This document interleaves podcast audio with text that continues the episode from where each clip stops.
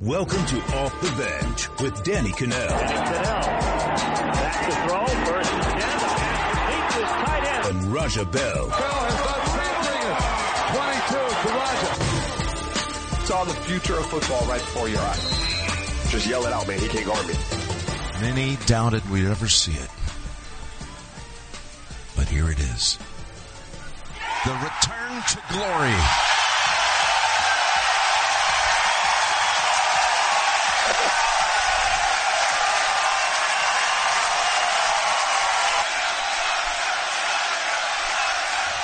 I got chills. Yeah, he's fired up, man. That's look at that. Ah, that's when it started to get me. yeah, that's when it. started. that's when it started to get me. Oh man. What a weekend. This is Kanell and Bell hanging out Monday after the Masters. Tiger Woods back at the top of the golf world. Uh, just checking out some of those highlights. I'm getting goosebumps again, it's tearing up just a little bit. Did you cry yesterday when you watched it? No. How can you not sentimental? No, no, no. I, I mean, was I- bawling like, were you? oh my gosh. I was watching it with my daughters and I was explaining to them Sure. like what, with the magnitude of everything he's been through. Yeah. And, uh, when, the, when he hugged his kid and he had his son there and his daughter. Yep. Charlie and Sam, and he gives him the hug, and just like the emotion, I lost it. I was Yeah. like, this is unbelievable what we're witnessing. Yeah, I don't. I, I mean, I could see where you might. I, I didn't. Um, but I'm a I, crier though. I like was. in movies, I'll cry. I'm I'll cry too. I Yeah. didn't get there yesterday, but I was moved. Like it, I, I felt, you know, we'll get into the way he played and, you know, what, where that stacks up in terms of him hunting people down and, and, and, and all of that. But in terms of like, and we were arguing with Coco off air. Yeah. This is a human story. This is a, this isn't, this like transcends golf for me. This is someone that not too long ago seemed to have hit rock bottom at, at a personal level. And, whether it was his fault or not, the point was he was a shell of a person that we remembered. And uh, I wondered whether we'd ever see this guy again. Uh, my kids certainly don't know him. They played all his video games. They hear daddy talk about how Tiger is in. They've seen daddy sitting at the, at the TV just waiting for him, waiting for him, waiting for him. And then he, and then he's never really gotten it done. So they don't know. And then for them to see it yesterday, there's a whole generation of people that, that are, that have never been exposed to this. So to see him rise from the ashes, so to speak, uh, and regain this form and then have his kids there and his mom and, you know, I just thought it was awesome, dude. I, That's I, where I, that's where it got me because, and we've talked a little bit about this, like one of my, like I wish my kids could have seen me play. Like so I understand that Mm-hmm. Me feeling Me of, you know, just to have them to have a photo op, to have them see dad in his uniform, like all that stuff is really cool. And I'm sure Tiger had those very real feelings too, because yeah, they could see a lot of it on TV, and I'm sure Right. they, they know Tiger's something, they know Dad is something special. But to actually get to take in that moment and share it with them, that's when I, that's because I could relate to that somewhat to Mm-hmm. some extent. I was like, what an unbelievable feeling of accomplishment. Like, and he even said that's what made that one so special. And then when they showed the flashbacks in 97 when he was hugging his dad Mm-hmm. and his dad passed away and now he's hugging his son, like the generational ties, like all of that just kept tugging on me. And that's what's part of makes it a great story. Um, I came out yesterday and, and sent a tweet and it was, I hope everyone's appreciating watching the greatest comeback in all of sports history. Uh, there were some haters on there. Coca's a hater in our control room, our producer. I don't understand that. I understand if you want to have a debate. Like there are other incredible comebacks, but I don't know if you've had somebody with that's the greatest at what they do fall as far to where you just said it. We I didn't know if he would play competitively again. There were certain points when I don't think he knew if he would play competitively again. Then it's like, can he compete? Can he make a cut? And to get back to the point where now we've seen him actually get to the pinnacle of the sport, that's what I think makes it so special. And it was it wasn't just an injury. It was his personal life. Sure. It was all of it. His his you know, it was his family because he lost his wife. It was you know left him. People dropped out of, out of his camp. They left him for dead. Yes. People wanted no part of him. Yep. I mean, I remember having the argument, not to cut you off, with with with with my in laws and, and and and different people about you know whether or not you could respect anything he had ever done because of, of what he had done in his in his personal life and where he was. You know, there were people Yeah. that were all out, completely out. And I didn't hold any, you know, hey, it's your choice to be that way, you know? But then when you factor in the back and so on and so forth, if you want to have an argument with me about whether or not his comeback solely on the golf course yesterday from the two stroke lead uh, for Molinari and Tiger coming back and winning it, where that stacks up all time, there are probably a lot of other performances like in, in an event that might beat that. But in terms of overall, Right. I'm with you, dude. Best. That's ever. where I feel like it is. And you know, you talked about the people leaving him. Sponsors left him. Friends left him. Everybody left him for dead. And it's also in an era where we talk a lot about it. And there were some epic videos yesterday of people, you know, golf experts, one Brandel Chamblee. We talked about his Chuck. He's like, he'll never be the same. He'll never golf again. Like he's never going to win again ever. Don't even think about it. And everybody said it. Mm-hmm. Like a, a lot of people had that type of set because it was so bad. I mean, we were just watching clips before when he's trying to hit a driver or a three wood off the deck and he goes down in a heap of pain, you know? And so I think, again, like don't come at me with, you know, we got people tweeting at me saying, oh, well, the 3-1 comeback for the Cavs to win a title. Like that's stupid. If you want to, like, I think legitimately, I was looking this up because Ben Hogan, same sport, like it's, it's one, arguably maybe the, one of the top three or four golfers in the history of the sport, had an incredible comeback from a car accident. He, they were, uh, he and his wife were in a head-on collision with a Greyhound bus. Okay. And this is, of course, in 1949, so we don't really know about it. But this is I was researching the now. history, yeah. And he came, uh, so he broke. He had a double fracture of the pelvis, a fractured collarbone, a left ankle fracture, a chip rib, and near fatal blood clots. He would suffer lifelong circulation problems, uh, problems after that. His doctors said he might not, not ever walk again, let alone play golf competitively. While he was in the hospital, his life was endangered by a blood clot prog- uh, problem, uh, and he had to tie off his vena cava. I don't even know what that means. Okay. Uh, but he walked out of the hospital 59 days later, and then he came back to win again on tour, won majors. Like that's an incredible story. Yes. If you want to have that debate with me, then we can do that. But don't come at me with. Where is- Coca, give me some of your examples. What was Shaun it? Livingston. Yeah, don't even come in here with that because there are always, like you can find a lot of guys who come back from an ACL. You can find a lot of guys who come back. Mm-hmm. Paul George, he said. yeah, because it was a nasty, ugly incident. Yeah. Peyton Manning had a bunch of neck surgeries. It was cool, but all of it, the physical, the mental, the personal, all of it, you cannot come close to doing what he did and going through what he did. there was a time, you know, on on on the back end of it as he's starting to climb again, and he and he and he, you know, he's let the personal stuff go, and he wants to play golf again. I, were they the World Hero Challenge or somewhere? He was chili dipping, Yes.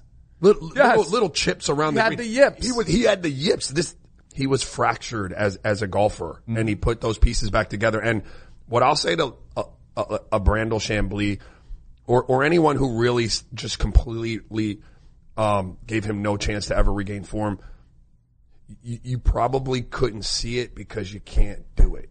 Right. It takes it takes a different kind of dude, and I'm. It's not just Tiger; they're out there. I mean, you're talking about the Tom Brady's, you're talking about the the MJ's, you're talking about those champions of champions that can do what it takes to get back. And your ordinary layman, even myself, you might not be able to picture it. It seems impossible because you, you don't have what it would take to do that. Right. You know what I mean? Yep. Uh, it was really fun to watch. The front nine, I was like, Francesco Molinari is going to win this. I was like, the guy's money. He's like even keeled. He kept making like, Like a robot. ten footers that he was just dropping in like nothing. And then you saw other challengers rise and it started to get really interesting. Dustin Johnson started challenging the leaderboard. Brooks Koepka was right up there. Uh, there's Patrick, Patrick Cantlay Cantlay comes out of up. nowhere. He's Yeah. on there, which is exactly what we wanted. It was the drama. There was a line from David Duval, which I think is epic, and it came like when it was probably about a year and a half ago. David Duval works for the Golf Channel, and everybody was talking about Tiger Woods coming back, and a lot of the young guys had been on record saying, "We want him to come back. We want a taste of what it feels like to go against Tiger on Sunday." And David Duval said, "Be careful what you wish for." And I think it was like at the end of last year. Now you got to see it, and I do think like Brooks Koepka, who's been money, had an opportunity to have to birdie 18, Mm-hmm. missed the putt. Uh, you know, Francesco Molinari collapsed pretty bad. I mean, he was on the par five and he dropped the ball in the water. Like it was getting pretty ugly. Uh, other guys, Cantlay, he had the eagle to get up there and his name was on the leaderboard and He then was- cratered. he was in the lead. Yeah, Yeah. And then all of a sudden, like he bogey, bogey, bogey, like just fell off the rails. Uh, I think that's, the type of presence that Tiger Woods has. And I think it does have an impact. I think guys are realizing be careful what you wish for. Absolutely. Which does beg the question now, what's next? Cause now he's got 15 majors. He's got to get to 18 to catch Jack. I think now that's the debate that has to be had. He's 43 years old. He's still, uh, Jack won one of his at 46. I think as long as he stays healthy, he's gonna scare it. Like I think he'll get close to it. And I, I mean, if I was betting, which you probably can, it's a long-term bet. I would say he does get it. Um, I'm not betting against that dude anymore. Four back surgeries is scary. So I'm with you. If he stays healthy, I would bet that he probably gets it done. Yeah. Um, but four back surgeries in the back is one of those things that you're just one misstep away or one police slide into your ankle away from having to catch yourself and now you've thrown a disc at a, that was actually hilarious to me. That guy was Yes, the hot, security guard, trying to- yeah. trying to like keep Yeah. the patrons back and he slid into him. I mean, what? How bad would that have been? Oh my if he would have like torn his or rolled his ankle like uh, Tony Finau Right. did. That could have been one of the worst uh, epic mistakes. He's a 50 to 1 bet right now to win the Grand Slam, something that's never been done in golf. 43 year old, four time back surgery, um, the, uh, 50 to 1 to, Yeah. to win the Grand Slam. I don't think he does that. No. Um, but I, PGA championship's been moved up this year. It's a month out. Right? Yep. And don't forget, but see, here's where the good. So you're saying that's good or bad? I think it's good for him. right. And it's also a place where he's won at Bethpage, Black. right? And then you got, um, U.S. Open as at Pebble Beach, a place where he had one of the most historic, epic, dominant performances in the history of golf. I think he might get another one this year. I know. Yeah. It's crazy to say that. Like we would have never had that conversation. And also, so here's where I think one of Tiger's greatest edge is now he's got the intimidation factor back. Mm-hmm. Because before I think a lot of those guys were saying, yeah, we want to chant the Tiger. Now they're like, uh oh. If they see Tiger on the board, they know he's a factor and that puts more pressure on them to produce. Doubt starts to creep and it's going to have a pretty uh, incredible, uh, you know, effect on them. to your point, uh, purely from a golf perspective, I thought Tiger was okay yesterday. Right. I, I, I thought he made a timely, he made a few timely shots that applied even more pressure than his name and, and presence alone applied. Yep. But generally speaking, he even alluded to it. He just plotted his way around the court. Yep. Around the course. And guys just got a little shook. Yep. They fell apart. He didn't. Yeah. And it's funny because, you know, his biggest criticism from a along of his critics were he's never come from behind in a major. He's always led with 54 holes and then just maintained the lead. But Jack Nicklaus said that was a great philosophy because then you don't have to press. Right. And you don't have to try to do things. And I think other guys started pressing. They started getting nervous. To your point, like the, I think the shot on 16, the par three, when he almost, like almost made a hole in Huge. one. That's huge. That was, I think, the shot of the tournament. That's the one you'll remember uh, for Tiger Woods. Here's a little bit of Tiger after uh, his round, talking a little bit about the challenges he faced. uh, you couldn't have had more drama um, than what we we all had out there, and oh, now I know balding. Um, this stuff is hard. just, yeah, uh, just to come back here and, and to play as well as I did, and did all the things, all the little things well this week, um, and to do it here. Uh, this has meant so much to me and my family. Uh, this tournament, and uh, to have everyone here, uh, it's something I'll I- never ever forget. I think he's been handled this better than everybody else. Like I said, I was crying. Yeah. Like, a lot of people were crying. I mean, the fans were going nuts, and he definitely had an exuberant moment. But I think he- like that right there, there is clearly exhausted. Like he had to wake up at 4 a.m. to make sure he had to wake up his back. That's the that's the biggest question mark for me is the health. If he stays healthy, I think he'll get there. But it's a huge question mark. Even during this weekend, I was really nervous about the weather because we talked about it a little bit early before the tournament. I was like, uh oh. And there was the one time they had a 40 minute delay. I'm like, how does he come back from that? And he didn't come back great. Right. If there's any setback with his health, then I think again, but the guy's already come back from so much. Like, what's to say he wouldn't do it again? The type of guy you just don't bet against. Right. You really Over- don't. you like don't. you don't. And it's been the same thing with uh with Tom Brady. Like I don't bet against Don't the bet against Patriots him. and Belichick and MJ, Brady. don't bet against exactly. him. For a long, LeBron getting to the finals, like just don't do it. He's one of the most clutch dudes we'll, uh, we've ever seen in the game. Uh so the PGA Championship odds, what you were talking about, Tiger's the favorite, eight to one. I, I think Bethpage was going to be tough for him to win. Yeah, it is more of a It is a challenging, challenging walk of a course, Yep. and just uh, those those are going to push him to a limit that a 43 year old golfer with a bad back. I, I would I would bet the field in that one. I think Pebble is That's a place like perfect for him. Because also to your point, uh, Bethpage is really and it's it's going to be a challenge to drive the ball. He's still spraying it a little bit, Mm-hmm. but he's but Augusta's not that hard of a driving course either because it's so pristine. The, the the first cut is not that unbearable, but if you hit it in the rough at the You're in the fescue over there. Yeah, You- you're gonna you- be you you're could- chopping out. You could be blown up there. The odds to win next year's Masters, he's also the favorite, eight to one. Again, I'm going to wait and see how things go before I put a bet on that one. You know, I'm going to wait a bit. Uh, all You right, cash in though. yeah, exactly. Exactly. I did. So I, I took Tiger to win any major this year. I didn't think it would hit this soon. Like you and I talked about it. Like I thought he would be top 10. Like that was as bold as I was going to get get ready to go. of the way. But I felt awesome about him after Sunday and watching him, like even on the first hole on Sunday when he striped his three wood right there and there was a confidence about his walk. You could just see it. Mm-hmm. Yeah, you could could. tell there was something different about him, a confidence factor that was there. All right. It's Kaley Cuoco for Priceline. Ready to go to your happy place for a happy price? Well, why didn't you say so? Just download the Priceline app right now and save up to 60% on hotels. So whether it's Cousin Kevin's Kazoo concert in Kansas City, go Kevin, or Becky's Bachelorette Bash in Bermuda, you never have to miss a trip ever again. So download the Priceline app today. Your savings are waiting. Go to your happy place for a happy price. Go to your happy price, Priceline. Should you ever set foot outside of the motel, you will be shot. Don't miss the new Showtime limited series based on the international bestseller. For the last four years, I've been a prisoner. Why are they keeping you here? Starring Emmy Award winner Ewan McGregor. This is the brave new world that you dreamt of. Be very careful. You are still a prisoner here. Everything in this new world comes at cost. This is still my country. A Gentleman in Moscow, now streaming on Paramount Plus, only with the Paramount Plus with Showtime plan. All right, welcome back to Kanell and Bell. A uh, little more dis- uh, discussion on the Masters because I was there on Saturday, Mm-hmm. which we talked about. I was rubbing it in. I got my hat, my Yeah. lid on. Do you like the lid? Uh, yeah, I do Old like the lid. I like, the the- little the braided thing Yeah, there yeah, yeah. across. You know what I didn't bill? like? Allow me, real quick, Yeah. and keep your thought. Yeah. That's old school, and I dug it. Adam Scott's pants Or the pleated with pants. the pleats. Yeah, they got to go away. Awful look. Can't do that. Awful look uh, for him there. Uh, definitely got some gear. I actually got you something uh, there that I got to get to tomorrow. I forgot to bring it in today, Yeah. so I'll get that to you tomorrow. Right. Um, it's a really cool experience. Like it's a bucket list item. It's obviously really super hard to get into.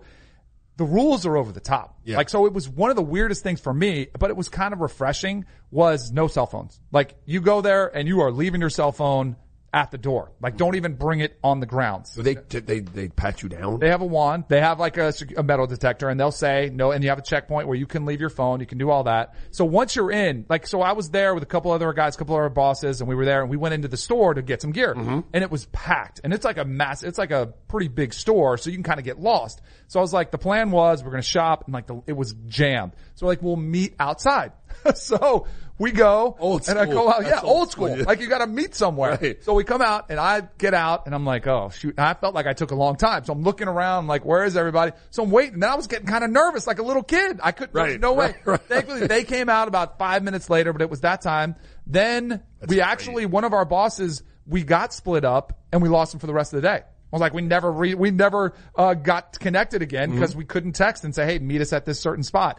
One of the things that I thought was really cool, obviously the food is part of it, the pimento cheese sandwiches, the egg salad sandwiches, it's all and like prices. I think that's, it's really cool. Uh, but like celebrity watching, like people Oh, watching. see? So outside the shop, we're, uh, sitting there and, uh, the buddies that were there were like, hey, there's Josh Allen, quarterback for the Buffalo Bills. I'm like, oh yeah, like he's big dude, like he stands out. And then, so we're looking at him like, well, wait a second, that's Sam Darnold right there with him. They were there together. Later, I go, uh, we're in the line to grab a beer and sitting there like two people in front of us, Marcus Mariota. And I know Marcus, so we ended up talking to him. Could not have been a nicer kid. Like he, and I've always like covered him when he was at Oregon. Sure. He's, he was talking to all the people in line. Uh, so you see that Michael Phelps walked right by Michael Phelps when he was there. He was there the whole weekend. Like, Right. You saw him I saw behind him the a shot, on 16. Right. And he had like a mob of people around. The thing that was funny about Darnold, the quarterbacks that were there, like they kind of just went like kind of just Under the radar. Nobody saw him. Justin Tuck, former New York Giant. I ran into a teammate of mine in the Denver Broncos, Mike Leach. His name is. He was a long snapper. Hadn't seen him in probably 10, 12 years. Ran into him just randomly walking around. So we got to catch up a little Yeah. bit. But it's like, it's part of like, then you see all Any the outside, winners. any outside the um outside the scope of sport celebrity that you saw? No, not too many. I'm sure they're, I'm there. It's like there. Yeah, but you didn't run into him. I got No, it. I didn't run into him. So, but it was cool. And everybody there, it's kind of, I don't know if it's Southern hospitality or if it's just everybody's on cloud nine because you feel so happy to be there. Everybody's both. really friendly. And when you're in these galleries watching, I will say this, golf is a really hard sport to watch as a spectator because it's just so spread out. And I mean, I didn't, I'm not complaining, Mm-hmm. but it's just, it's hard to see what's going on. The best spot to watch is Amen Corner. Like you realize why it's a special place. That's where a lot of the action starts to take place. But also from a viewing standpoint, you can see the approach shots on 10 and the putts on 10 and you see the tee shot on the par three, 11, and you can see them put out there. So you can see a lot and just be in one place. How- and there's a beer stand right behind there. How early do you have to be there to get a seat at one of those at, at one of the greens, a front row type of seat at one of those? like I don't know if you've ever seen like on TV. Sometimes they show it at the gate. They have like all these people at like 7 a.m. and they sprint out sprint? and they'll just put their chair there and then they'll leave. So, okay, so that was my next question. Yep. What happens when you got to get up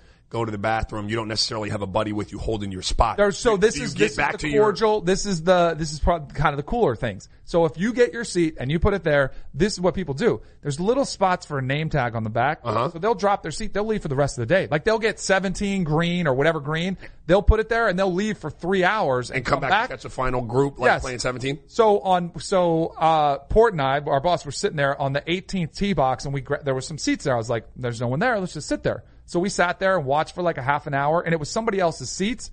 And if they come back, they would have said, excuse me, that's our seat. And it would have been like, all right, fine, take your seat. Oh, wow. So you get to like use these different seats. And like the best takes part, a certain type of person though. it does. Not It's everybody. kind of those unwritten rules. of, Right, right, right, you know, right, right. Like just, hey, you're No, I like it. I mean. I mean, yeah, but I can see it getting ugly too. Like some guys like, hey, wait a second, this Right. isn't your seat. That's great though. I was always curious about that. If you got to get up and go somewhere. Next year we're in. I've, I've already worked on it. That's All what right. I was selling the whole time was Kanell and Bell on location. See? I'm looking out I for you. care So what we're they gonna do say that about next you, year. We're gonna do it. For My dude. All right. What are they saying about me? What do you, what do you mean? All right. Uh, the NBA playoffs. You're gonna have to get me filled up, uh, filled into this one because with no cell phone for the entire day Saturday and then watching most of Tiger yesterday, Yep. get caught up a little bit. So the Oklahoma City, uh, Oklahoma City Thunder, just kind of Mm-hmm. one word. I don't even know what word it was. They lose in, uh, their opening round against the Trailblazers. Um, uh, it was a good game. I actually caught the end of that game because I had taken the Blazers uh, minus three and a half, so I saw the end of that one. But Paul George said he couldn't lift his shoulder just four days ago. How big of a storyline is that going to be in this series if Paul George is not 100%? And he still scored 20. I know, that's what I was going to say. No, he didn't shoot great. He came out in the post game and said that it was just a matter of, of rhythm for him because he hadn't shot the ball in four days. So uh, unless he is lying, I don't foresee it being a huge deal. They uh, the Blazers are due for a playoff win. They were 0 and 0 in their last eight. They've been swept out of the playoffs the last two times they were there. CJ McCollum played great coming back on limited minutes for the last few games since he's been back from injury. Um, Damian Lillard was doing Damian Lillard things and they got a huge night from Enes Kanter. And Enes is one of those guys that, you know, offensively, you know, because he's not a great defender, offensively, you know, people kind of overlook his contributions, but he was great yesterday. So you're on their court. They're due for a win. Two of their stars do what they're supposed to do and they get a contribution from Enes Kanter. I'm not too worried about that. If I'm Oklahoma City, uh, I would be a little bit more concerned with Russ. He tweaked his ankle. He was limping around a little bit after the game. Um, I'd be con- more concerned with that. You can always get a shot, a shoulder if it's like impinging or, you know, th- there's some sort of restriction because of swelling. I mean, at this point in the season, you always take a cortisone shot, give it two days, and then it, it usually frees it up. You could deal with the whatever injury it is afterwards. But as a as a Oklahoma City fan, I'm not too worried. You would have liked to won game one, Right. But all you really got to do is come out and win game two on their court, and you're fine. So the reason I took Portland in this one, remember they rested uh, McCollum and Lillard the final game of the uh, regular season. Yep. So I felt like they'd have fresh legs. It's that initial game, the first playoff at home. You're gonna have a hyped up crowd. I think things will settle in a little bit, and then you can have the discussion after. Like if, if Portland goes up 2-0, then it's a different discussion. Different discussion. And you see how they look with some of those injuries that are creeping up to them. Absolutely. They were a more hungry team too. Um, if you saw some of the shots that Damian Lillard hit, while they were from 30 fl- plus feet, if you're a hungry defensive team, someone is up plastered to him. He was shooting those shots with seven feet of space. That's not real playoff intensity defense. So I, I, I think that Oklahoma City is going to need to look at that film a little bit. And a lot of guys will sit around because in the midst of it, you think you're doing what you're supposed to do. That film the next morning or that next afternoon will show you, hey man, you weren't locked in the way you thought you were locked in. Right. You'll get a different animal out of Portland. I mean, uh, out of uh, OKC in game two. Now there was a more surprise. So that one wasn't a huge shock. Uh, there was a surprising uh, upset in round one Yeah. with the Toronto Raptors losing to the Orlando Magic, which I don't think a lot of people saw coming. You know, uh, Milwaukee had the number one seed, but it was still like Toronto had 58 wins. They got Kawhi Leonard. That was the big move. But there's a recurring theme developing in Toronto in the playoffs, and it's been going on for some time. Kyle Lowry was held scoreless. And this is a dude where love him, great attitude, but he's got some sort of mental hang up in the playoffs. It's unbelievable. This is a perennial all star. Yes. He scored. He disappears. in the game yesterday. Yeah. This is a huge issue. He had some, a couple years ago when he was playing Cleveland, I don't know if you remember this, but he would have these bad games Mm-hmm. and then he'd throw his headphones on, he'd do a really quick press conference and then Go out and shoot. he'd be out there shooting. Yep. All night. I used to do that as a player. You do that in your your your your, your auxiliary gym where the eyes can't see you, where it doesn't look like you're in search for something that you should already have. Um, and I was a, you know, I, I was a role player. Your stars cannot be putting it out to the public that they are struggling mentally in playoff situations. Um, it looked like last year he kind of found a rhythm, at least a nice safe space where he did enough for Toronto to be a better playoff team.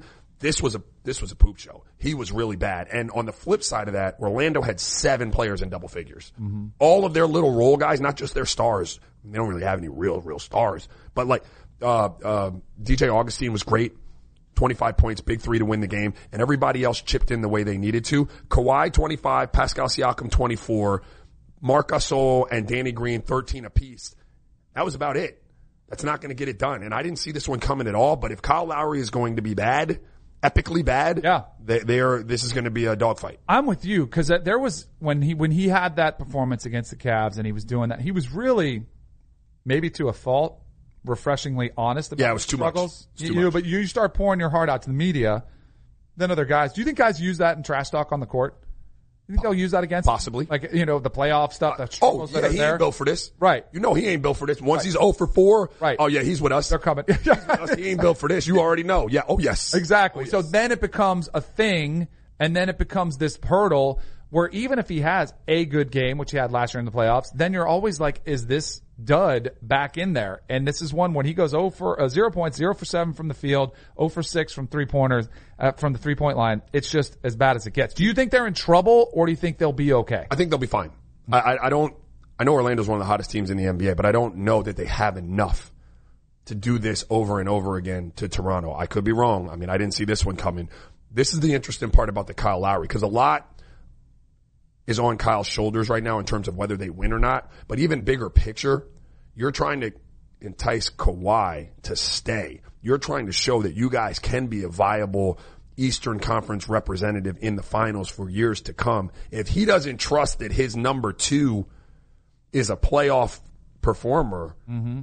That's an added level of responsibility that Kyle's got on his shoulders right now. You know, he's Right. letting a lot of people down with that. Right. It's going to be interesting to see how this whole thing plays out because I think one of the important things, especially if you're a high, higher seeded team, you want to take care of business and get to rest. Like you want to get through Like the series. Bucks. Exactly. The Bucks handled their business. They won 121-86. The Rockets had a really Yeah, impressive get- win against the Jazz. moving. You won't, you don't want to have these lingering questions that people are asking still like us and then you, the press starts doing it. Your coach has got to get on you. It's just not a good situation. every extra minute you have to play in the playoffs um, is a potential injury waiting to happen, and not just in that game, but the teams that are able to bank rest for their starters that starts to pay dividends in round two certainly shows up in, in terms of uh, of an advantage in, in round three if you make it that far. So getting those guys off the court, only having to play 30 minutes. I don't know if that's what Giannis played last night.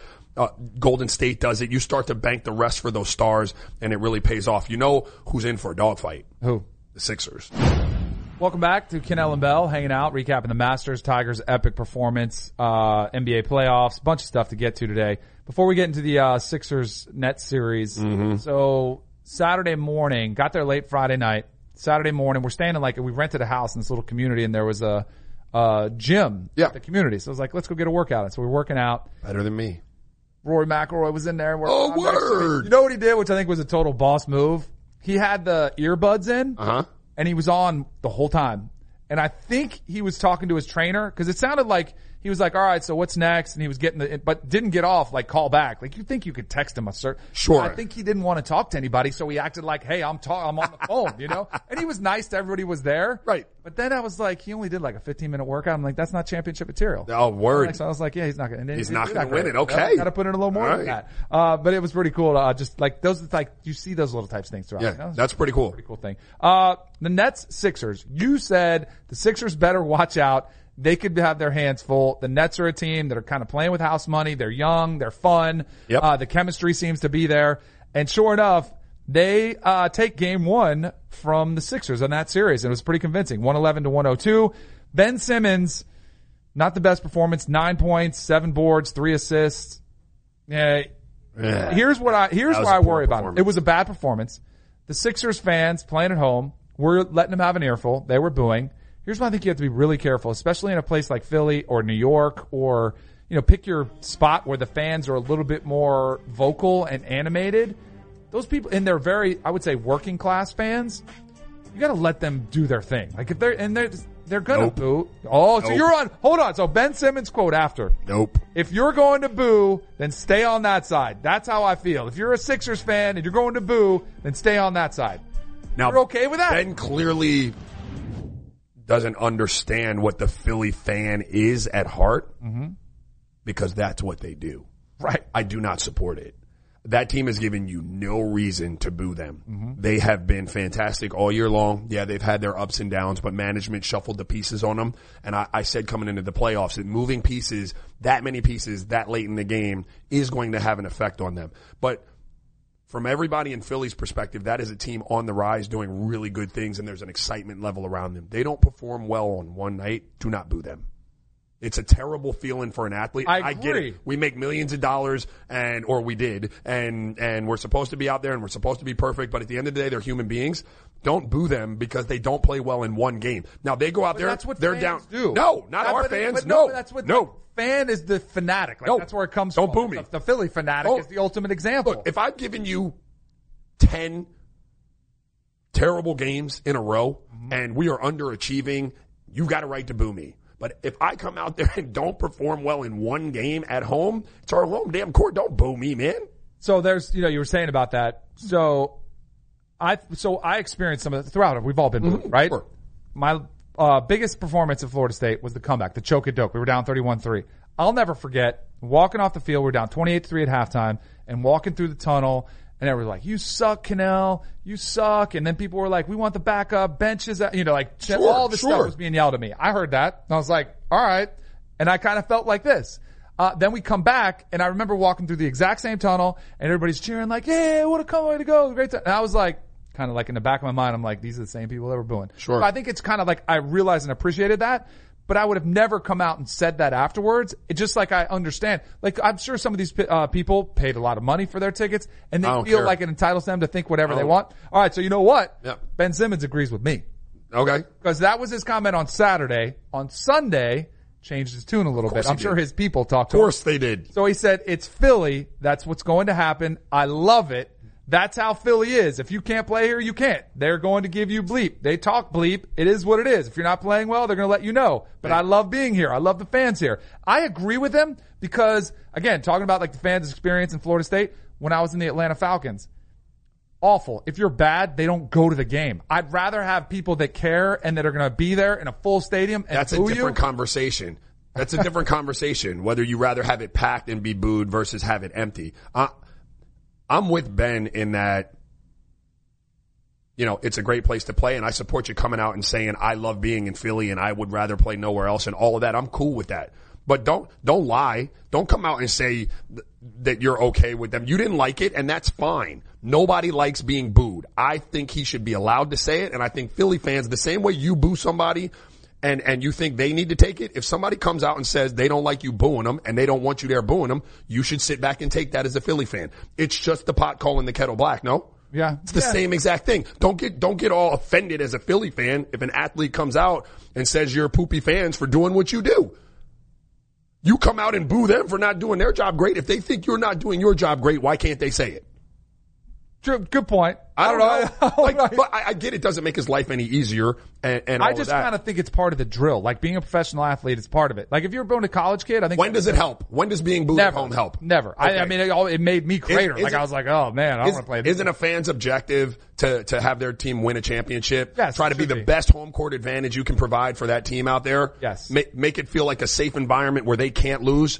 So if you're doing anything to hinder that, then you're failing as a fan. And I'm telling you right now, booing your home team never produces. Agreed. Agreed with that. So- uh, and it, and it, dis, it disenfranchises the players. Correct. And they feel dis, uh, like, like I did. I, I was like, ah, forget these people. Um, I do always think though that it is the boos that are the loudest. And so I would say if there's 20,000 people in an arena, you could have 2,000 booing and it's going to sound like, oh my gosh. You know, the Philly's whole They're going to be the whole- the 20,000. They're all going to be- be doing Yeah. Uh, maybe they were booing because they might have caught what happened on the bench, which I do think was a horrible look when Amir Johnson was checking his cell phone during the game late in the fourth quarter. Uh, they were down 16. Uh, eventually they would go on to leave that 111 to 102. And Joel Embiid, they look at the phone and they're laughing about it. I thought it was a horrible, immature look, and I am totally okay with the Sixers finding him. 100%. If you wanted to take a step further than that, I don't know how much Amir Johnson's been playing for them. I don't know if it's a necessary backup to have during the playoffs in case something happens. But I, I have no problem with you suspending him for a game. That, that, there are a lot of distractions in any sports season. When it comes down to playoff time, your focus should be right where it needs to be. Laser, blinders on. You, you, we laugh about LeBron going zero dark 30 or whatever he calls it.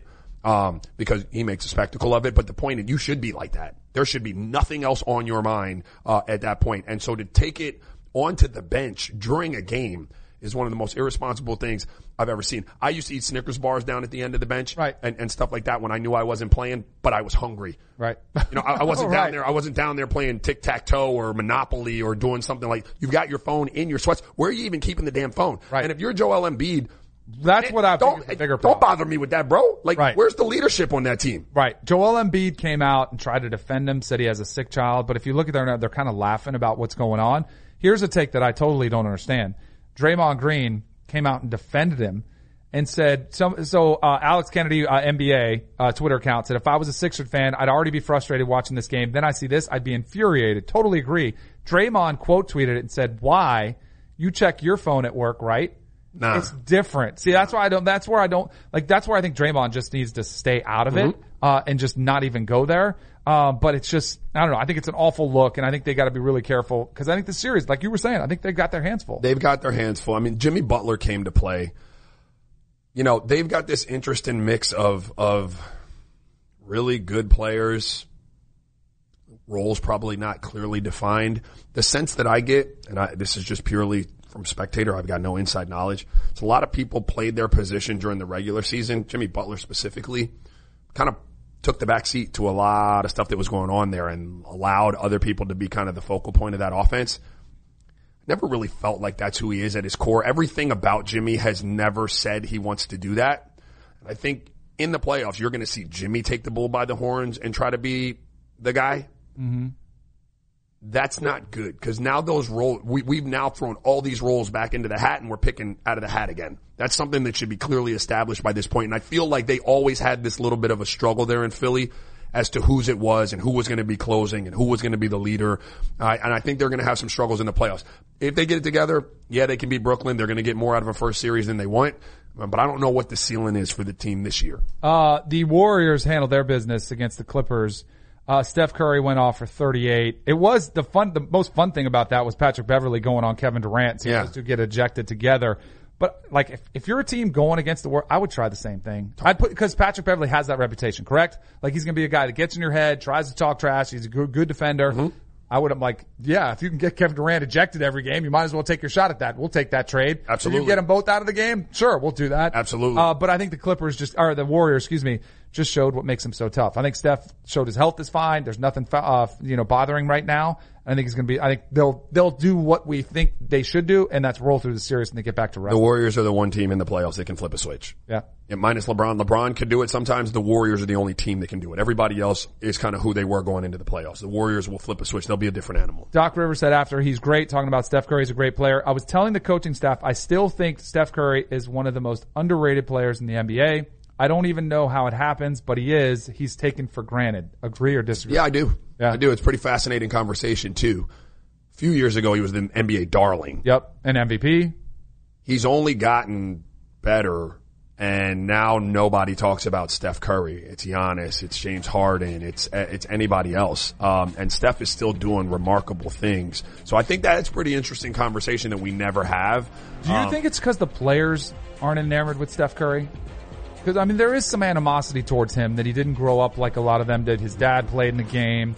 Um, you know, he gets a free pass a lot of times from media. Like he doesn't get criticized for his taunting and some of his antics the way other players would. Do you think that has something to do with it? Maybe. Um, it but, could be that. And the fact But Kobe's a- dad, Kobe's dad didn't play in the NBA, but he was a career True. Uh, uh, professional basketball player. There are a lot of guys whose dads were career professional basketball players, maybe not in the NBA. It might have something to do with it. Yeah. Um, it's probably more likely that he's on a super team. That's So probably that what it you're, is. You're going to give the credit, or it's going to spread. It's going to take away from some of what he does Sure. because everybody say, "Oh, it's the Warriors. They have so much talent on the team," and it kind of gets overlooked. Mhm. Yeah, for sure. All right, welcome back to Kanell and Bell. So today is tax day, April 15th. It is also the day that Russell Wilson's camp gave to the Seahawks saying, we want to get a deal done.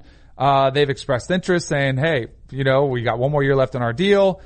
Uh, it's, I, we talked about it saying, I can't believe he's at this point of his career already and nothing has happened yet. I'm assuming it's probably the reason for it is around this time of year, you see a lot of people report to their camps. They're probably when they start the official workouts.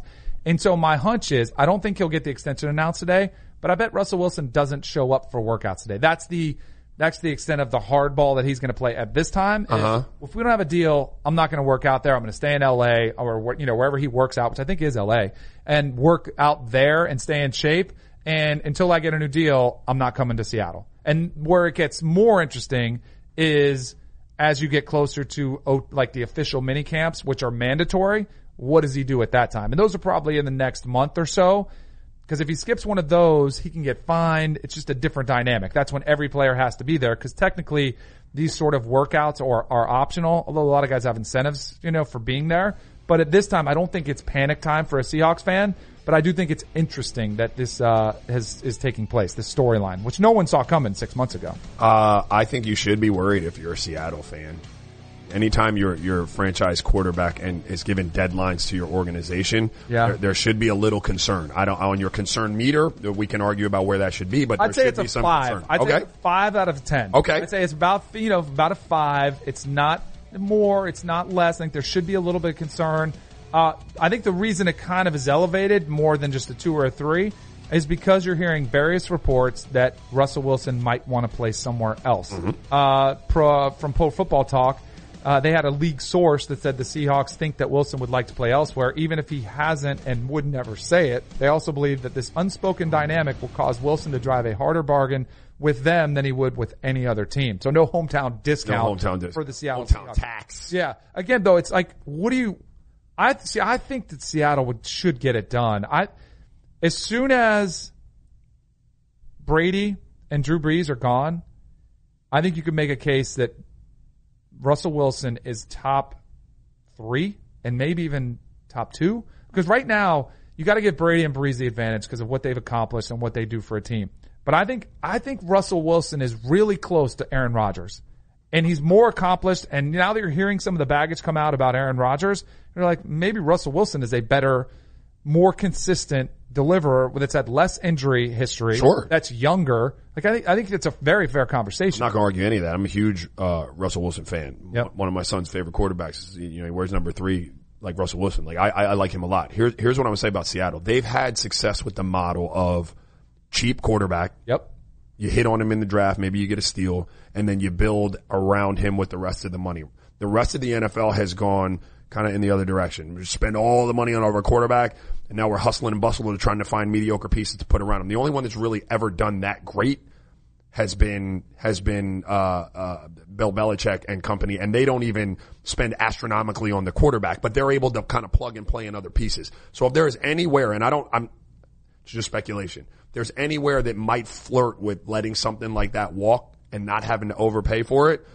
I think it's a team that may have just won their last Super Bowl with an economic bargain at the quarterback spot, especially if he's already let it be known that he would rather play somewhere else. That's all I'm saying. And I, this is just wild. To your of- point, I wonder if because this is where Seattle maybe their hesitation is because they won when he was the third round pick and they didn't pay him all that money. They just paid Matt Flynn, you know, a bunch of money, and then Russell Wilson comes in there and takes the job. Maybe there is something to that because their success has dipped since they paid Russell Yeah, Wilson, absolutely. and they're probably saying, "Well, we don't have as much money to spend around." And if you look at some of the stories that are developing, because the, the NFL is a copycat league, the Rams drafted, you know, quarterback first round. So Jared Goff still on his rookie deal. Now he's, you know, he's, but he's not dirt cheap like Russell Wilson was, but he's a cheaper quarterback. Patrick Mahomes, Kansas City Chiefs, cheaper quarterback. You know, he's, he's doing it. Some of these teams that have paid him, the Ravens paid Joe Flacco, went in the tank. The, uh, the, the Falcons paid, uh, Matt Ryan, dipped Oh, a little dipped bit, it, you right. know. Even the Green Bay Packers just paying Aaron Rodgers. They, you know, We're talking about no weapons. He's got nothing around him. Exactly. So I think it's something you better be careful though, because if you do try to go that route, that road, you could end up like the Miami Dolphins, who have been looking and looking for a quarterback and can't find one. Totally. Whoever gets Russell Wilson though, you know exactly what you're getting. It's a question of can you put enough pieces around and maybe the defensive side of the ball and can you spread some of that money around? I don't, I know it's, it's, it's a real dilemma. It's an interesting dynamic that's happening in the NFL. Like what choice do you make? Do you want a top tier quarterback and have to pay him all the money and then take the risk that maybe the rest team isn't that good? Or do you draft a guy who, who knows if he's going to be any good or not and then build around him? It's a fascinating, dyna- a fascinating dynamic that's taking place in the NFL uh, right now. Uh, so we'll have to see and we'll keep you up to date on that as, uh, as that story unfolds. Uh, Luke Walton, we pretty much thought he was done, right? Yeah. I thought there was a sliver of a chance when Magic stepped down that all that mess might have saved Luke Walton's job, but there's also the chance that he went in there and they had a talk and both sides were like, you know what? Luke Walton's like, I got an offer already from Sacramento. I'm going to go take that. And the Lakers were like, fine. It's better. Situ- Perfect. better yeah. Everybody's in agreement. It's like a Yeah. good breakup. Mhm. Uh, so, so Luke Walton gets that gig. He's going to take over there. Sacramento. Is this a good gig? We talked about, uh, Vivek Ranadiva, the owner. They've got some young talent, but it just seems like it's always one of those franchises that just can't get out of their own way. Yeah, I don't know. I, I can't. It, Sacramento, the jury's way out on whether they're run well or not. That dynamic and the, the, the demo of that team is better for Luke. Those kids are a, a generation removed from Luke playing. So there's no real conflict with, hey, I played against you and you weren't all that. Mm-hmm. You- He still has that with LeBron and Rondo and, and some of the older players. They, they'll look at you sideways. I played with you or against you and I used to bust your ass. So that's a thing. He doesn't have that in Sacramento necessarily. So he'll be able to speak to these younger players, uh, in a way that a coach should be able to speak to a player and they'll listen and, and, and try to act accordingly. Plus there is some talent. There's some good young talent on the roster. So for him personally, um, who wants to get up and down, they want to run, they've got all this youth. I think it's a good fit for Luke. I didn't think there was a chance he could be in LA because I just don't think LeBron really respected him. Mm-hmm. And unless you're going to trade LeBron, and I've heard people say LeBron should be up on the block and, and we can have that conversation at some point. But if you're not ready to trade him and you're going to keep him there and try to maximize the last little window he's got left, I don't think that Luke Walton fit there. And I really do think there are only a couple names out there. I know there, I, I did the news in 90 and they're talking about Monty Williams. Eh. Ty Lue? Yes. Yeah. That's, And- that and- feels like the direction. and not because of his X's and O's. And I'm not taking anything away from T. Luley. He's a great coach. I mean, I, he's he's a good coach. I don't I don't know that he's the, the a mastermind, but he's got a relationship. They've been there. They've done that. You don't have time to be messing around in L.A. You just don't. Yep. Did you watch Game of Thrones last night? What? you went into it? What? Oh, what'd you think? What? The real king? Yo, no, Okay. find it out. Maybe Yeah, we'll I'm do in. it, uh, Game of Thrones special tomorrow. Yeah, don't. I want I'm to do a podcast. I'll go break it down again. All right, sounds good. We'll be back tomorrow breaking down some news out of LSU that's pretty interesting.